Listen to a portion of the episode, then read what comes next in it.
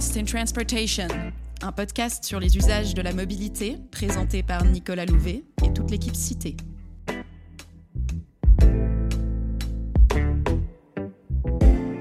Dans le dernier épisode de Lost in Transportation, on s'est intéressé à l'émergence d'une symbolique de l'automobile au cours des Trente Glorieuses, associée à des notions de puissance, de vitesse, de réussite sociale mais également à l'émergence d'une pensée critique du tout automobile dès les années 1970 autour des précurseurs de la pensée écologique, André Gors et Ivan Illich.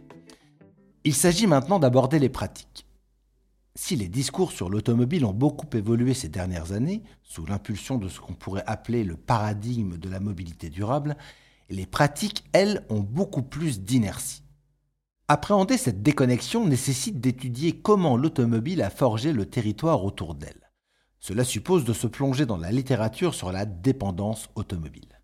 L'idée générale est que la dépendance automobile est un phénomène auto-entraîné. Plus il y a de voitures en circulation, plus le système tend à favoriser les détendeurs de voitures et donc plus l'incitation à s'en doter est importante. Cela explique les problèmes qui animent le débat public aujourd'hui. La voiture individuelle, épisode 3, la guerre des modes.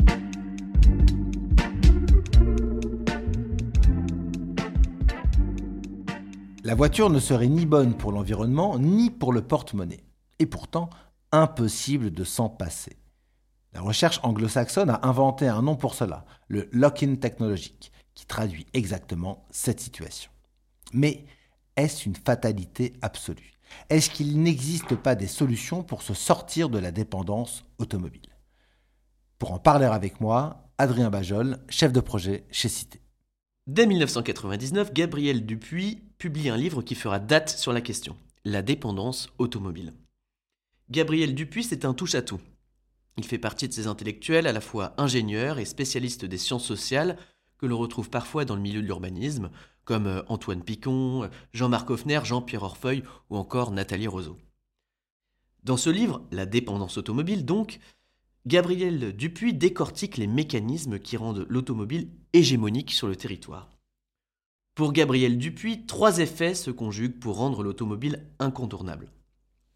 Un effet de club, qui correspond à l'écart d'accessibilité entre les titulaires du permis de conduire et les non-titulaires du permis un effet de parc qui correspond à l'accroissement de la densité de l'offre d'équipements et de services, les concessionnaires, les services d'entretien et de réparation, à mesure que le nombre d'automobilistes croît. Et enfin un effet de réseau qui désigne le fait que l'augmentation de la circulation conduit à entraîner des améliorations du réseau routier en encourageant l'investissement dans ces infrastructures. Cela améliore ensuite l'accessibilité routière, augmente le trafic et justifie en retour une nouvelle amélioration du réseau, et ainsi de suite. Plus le réseau est structuré et hiérarchisé autour de voies rapides et structurantes, plus cet effet est puissant. Ce dont on parle, ça se passe à la fin des années 90.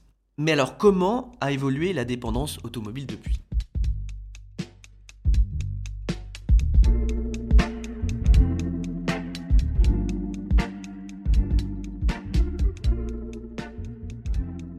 La compréhension des dynamiques récentes de l'automobilité suppose de distinguer à la fois entre les périodes et entre les territoires.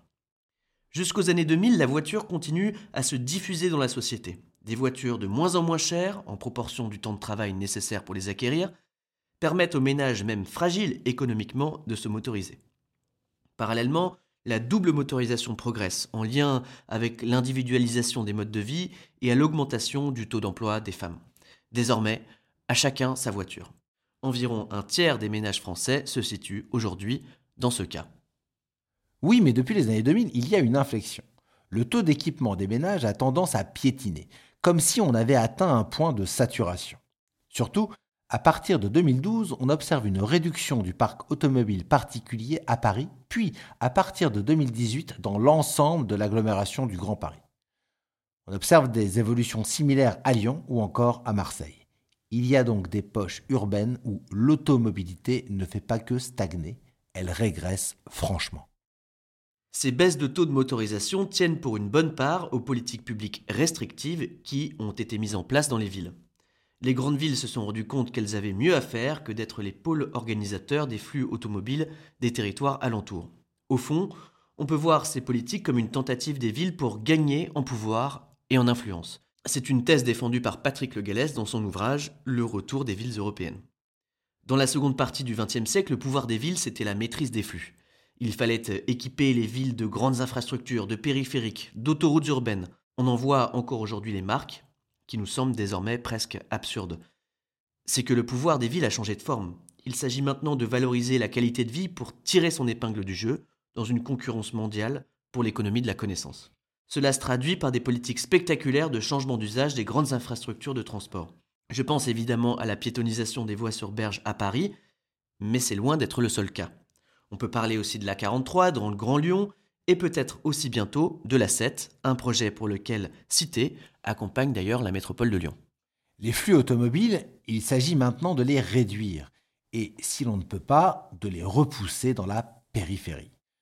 On observe donc une opposition de plus en plus nette entre territoires.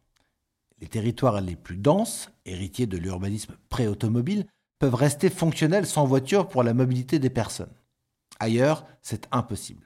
Cela contribue à une politisation très forte des enjeux de la mobilité et notamment de cette question des interfaces entre zones urbaines et non urbaines. C'était l'enjeu de la crise des Gilets jaunes.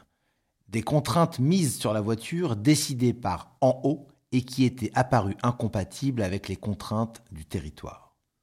Par opposition, la poussée des écologistes dans les grandes villes françaises en 2020 représente l'aspiration à un mode de vie urbain fondé sur les modes actifs et débarrassé des externalités négatives de la voiture. En 2022, on a aussi observé une polarisation nette des votes entre zones urbaines et périphériques. Il y a fort à parier que les enjeux de mobilité n'y étaient pas étrangers. Et avec la montée en puissance des zones à faible émission, les ZFE dans l'ensemble des villes françaises, cela ne risque pas de changer. Il suffit de regarder Google Trends sur Internet pour observer un état de préoccupation croissant dans le pays à ce sujet.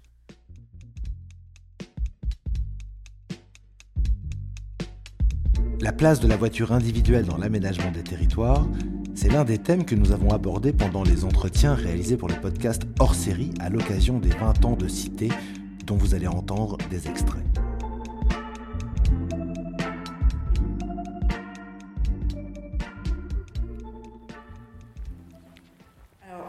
Moi qui suis parisienne, je trouve qu'en fait je suis assez chanceuse et j'ai encore beaucoup de copines en fait qui, habitent en banlieue. Et je trouve en fait que c'est euh, c'est pas très juste pour elles qui ont peu de transport, peu de moyens de transport quand elles vont sortir le soir. Euh, elles n'ont pas forcément envie de prendre le RER. Et du coup, bah, Paris devient de plus en plus inaccessible pour elles. Et euh, je comprends, je comprends l'idée d'avoir moins de voitures sur Paris. Mais moi, par exemple, j'ai vécu deux ans à Londres.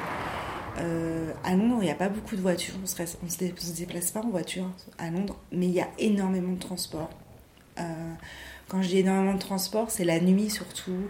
Il y a énormément de bus et c'est un moyen de locomotion qui est utilisé par énormément de personnes.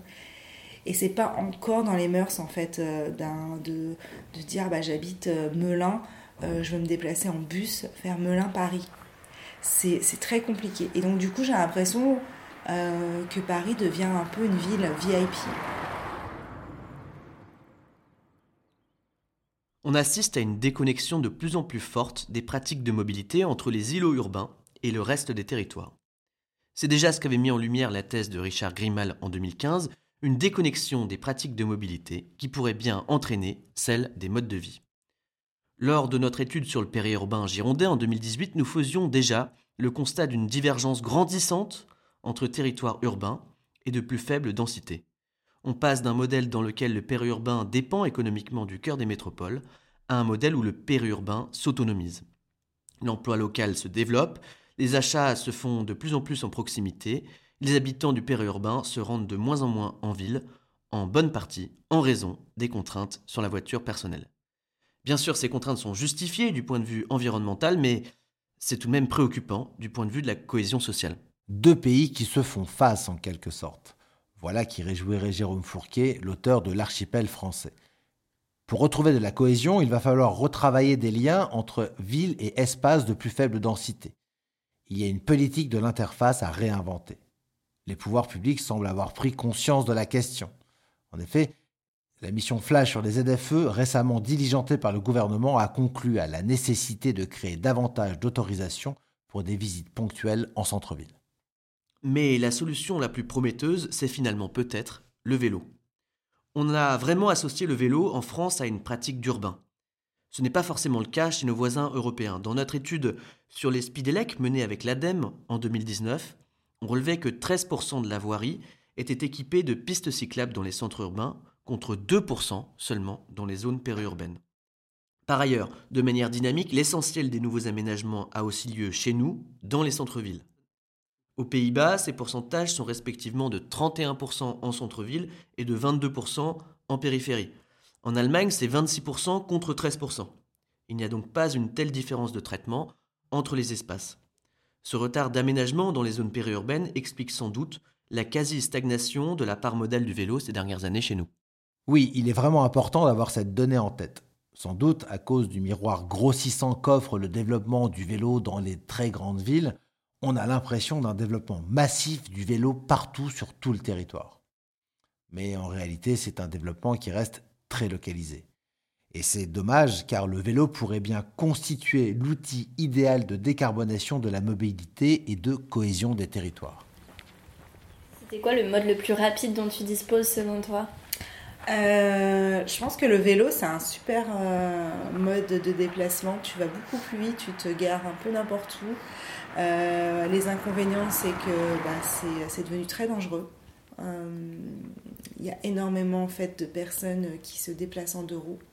Quand je dis deux roues, c'est les scooters, c'est les trottinettes.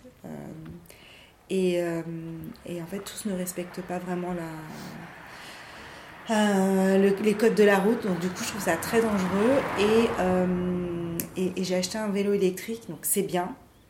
Mais euh, ce qui est horrible, c'est qu'en fait, j'ai toujours la peur de me le faire voler. Donc du coup, il y a des endroits où il y a des moments où je me dis, bah non, en fait, je vais pas l'emmener parce, que, parce que ce quartier, ça craint. Donc c'est un peu dommage. Le vélo, c'est donc l'une des solutions qui s'offrent pour recréer des interfaces entre centre urbain et périphérie. Mais à long terme, si l'on veut véritablement réduire la dépendance à la voiture des zones périurbaines, il va falloir jouer sur le levier de l'aménagement. Il est illusoire de penser que le transport collectif sera en mesure d'offrir réellement une alternative à la voiture dans les zones peu denses. Trop cher pour les collectivités, pas assez souple. Alors que la voiture a aménagé l'espace autour d'elle, il va falloir réaménager l'espace pour se passer de la voiture. Oui, c'est typiquement l'approche que défendent aux États-Unis les tenants du New Urbanism avec les auteurs comme Ellen Denan Jones. Redensifier la banlieue, intensifier les espaces, réutiliser le bâti pour inventer des nouveaux usages, ce sont autant d'outils à la main des urbanistes pour permettre aux habitants des espaces peu denses de se passer de la voiture. Se passer de la voiture, mais aussi gagner en qualité de vie en disposant d'espaces mieux équipés, dotés de commerces de proximité, d'une vie sociale plus intense.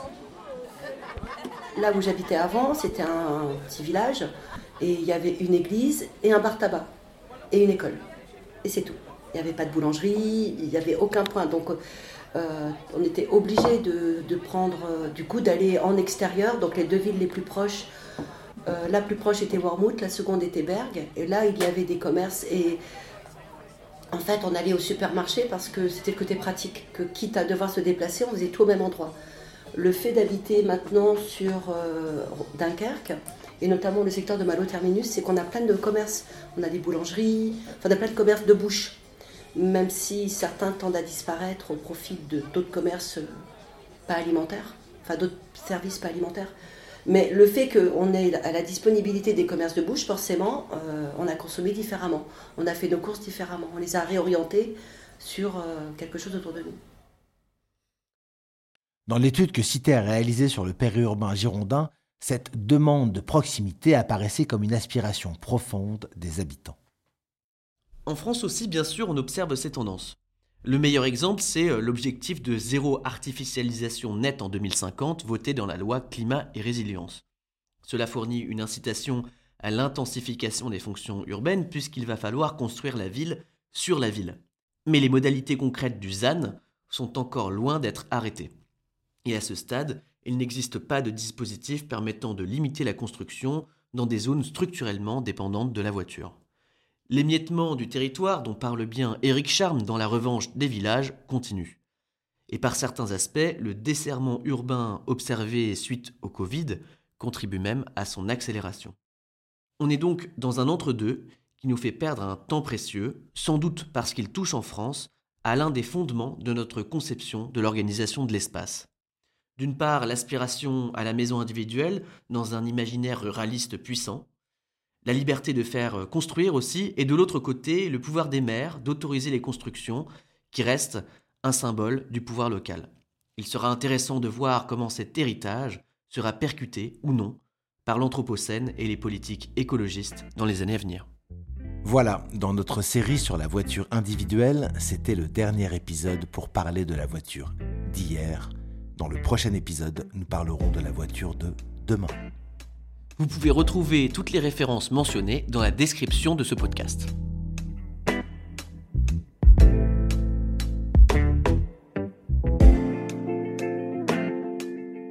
On se retrouve dans un mois pour un nouvel épisode de Lost in Transportation. D'ici là, n'hésitez pas à nous rendre visite sur notre blog. À bientôt!